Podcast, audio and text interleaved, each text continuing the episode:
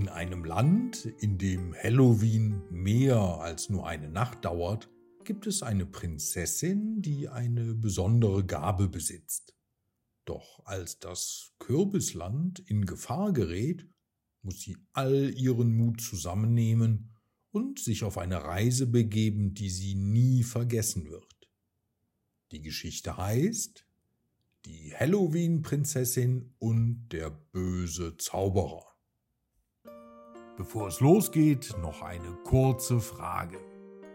Hast du Onkel Guidos Gute Nachtgeschichten schon abonniert? Dann mach das doch mal, bevor die Geschichte losgeht. So verpasst du dann auch keine neuen Geschichten mehr. Ich warte kurz. So, und jetzt noch einmal strecken, ins Bett kuscheln und schon geht die Geschichte los. Das Königreich Kürbisland war ein Ort voller Magie und Wunder. Jeder Baum, jeder Stein und jedes Tier schien im goldenen Herbstlicht zu leuchten. Doch das Besondere an diesem Land waren die Kürbisse. Sie waren nicht nur groß und saftig, sondern auch magisch. Prinzessin Lina war in diesem Königreich aufgewachsen und hatte von klein auf gelernt, wie man mit den Kürbissen spricht. Ihre Großmutter hatte ihr erzählt, dass ihre Familie diese Gabe seit Generationen besaß.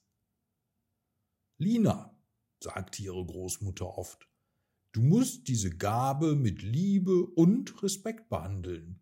Sie ist ein Geschenk und eine Verantwortung.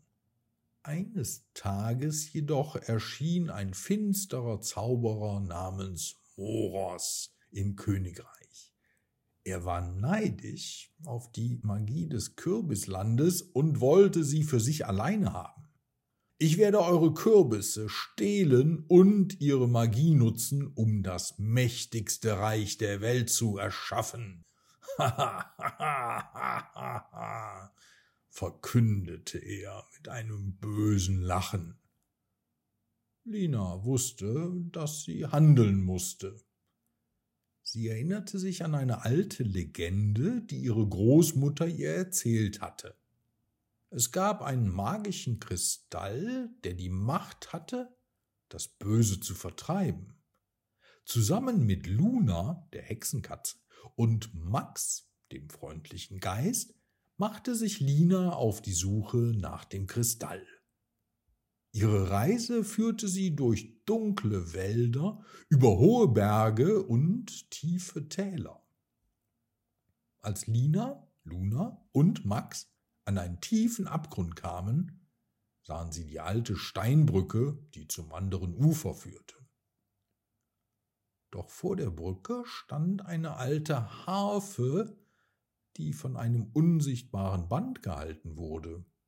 Ein Schild daneben verkündete, um die Brücke zu überqueren, musst du die Melodie des Herzens spielen. Lina versuchte die Harfe zu spielen, aber sie konnte die richtige Melodie nicht finden. Max begann die Melodie zu summen und Lina versuchte sie auf der Harfe nachzuspielen. Nach einigen Versuchen gelang es ihr, die Melodie perfekt zu spielen. Die Harfe leuchtete auf und die Brücke legte sich fest über den Abgrund, so dass sie sicher hinübergehen konnten. Als sie die Höhle erreichten, in der der magische Kristall verborgen sein sollte, wurden sie von einem riesigen grün schillernden Drachen begrüßt. Er spie Feuer und knurrte bedrohlich. Lina trat mutig vor und versuchte mit dem Drachen zu verhandeln. Kein Mensch oder Geist darf diese Höhle betreten, donnerte der Drache. Lina antwortete mutig. Wir suchen den magischen Kristall, um unser Königreich zu retten. Bitte lass uns passieren. Der Drache lachte. Warum sollte ich? Max, der freundliche Geist, hatte eine Idee. Wie wäre es denn mit einem Tausch? Wir geben dir etwas Wertvolles im Austausch für den Eintritt. Luna zog aus ihrem Beutel eine glänzende goldene Kugel hervor. Das ist ein magisches Spielzeug, das nie seinen Glanz verliert. Es wird dir Gesellschaft leisten, wenn du alleine bist. Der Drache war neugierig. Er nahm die Kugel vorsichtig in seine Klaue und betrachtete sie. Ein fairer Tausch, brummte er schließlich und ließ sie passieren. Schließlich fanden sie den magischen Kristall tief in der Höhle. Prinzessin Lina ergriff ihn und freute sich schon, doch Moros war ihnen dicht auf den Fersen. Gebt mir den Kristall, forderte er. Niemals, rief Lina, und die Freunde liefen schnell weg. Sie dachten schon, dass sie Moros abgehängt hatten, doch er holte sie ein. Nicht nur das, er war sogar schneller wieder im Königreich als die Freunde. Als Lina, Luna und Max mit dem magischen Kristall zurück ins Königreich kamen, fanden sie es bereits in Dunkelheit gehüllt. Moors hatte begonnen, die Magie der Kürbisse zu absorbieren wodurch das ganze Land in Gefahr war. Lina hielt den Kristall fest in ihrer Hand und spürte seine warme Energie.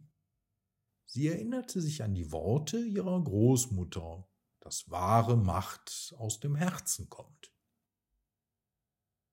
Luna und Max standen an ihrer Seite, bereit, sie zu unterstützen. Moros lachte höhnisch. Glaubst du wirklich, dass dieser kleine Kristall gegen meine Macht ankommen kann? Lina antwortete mutig. Es ist nicht nur der Kristall, der gegen dich steht, sondern auch die Kraft der Freundschaft und die Liebe zu unserem Land. Mit diesen Worten hob sie den Kristall hoch, und plötzlich begann er zu leuchten. Luna begann einen Zauber zu murmeln, während Max seine geisterhaften Kräfte nutzte, um den Kristall zu verstärken. Ein Strahl purer Energie schoss aus dem Kristall und umhüllte Moros. Er versuchte sich zu wehren, aber die kombinierte Macht von Lina, Luna und Max war zu stark für ihn. Der dunkle Zauberer wurde von der Energie des Kristalls zurückgedrängt und schließlich besiegt. Die Dunkelheit, die das Königreich bedeckt hatte, verschwand, und die Kürbisse begannen wieder zu leuchten. Ihre Magie war gerettet, und das Land erstrahlte in neuem Glanz.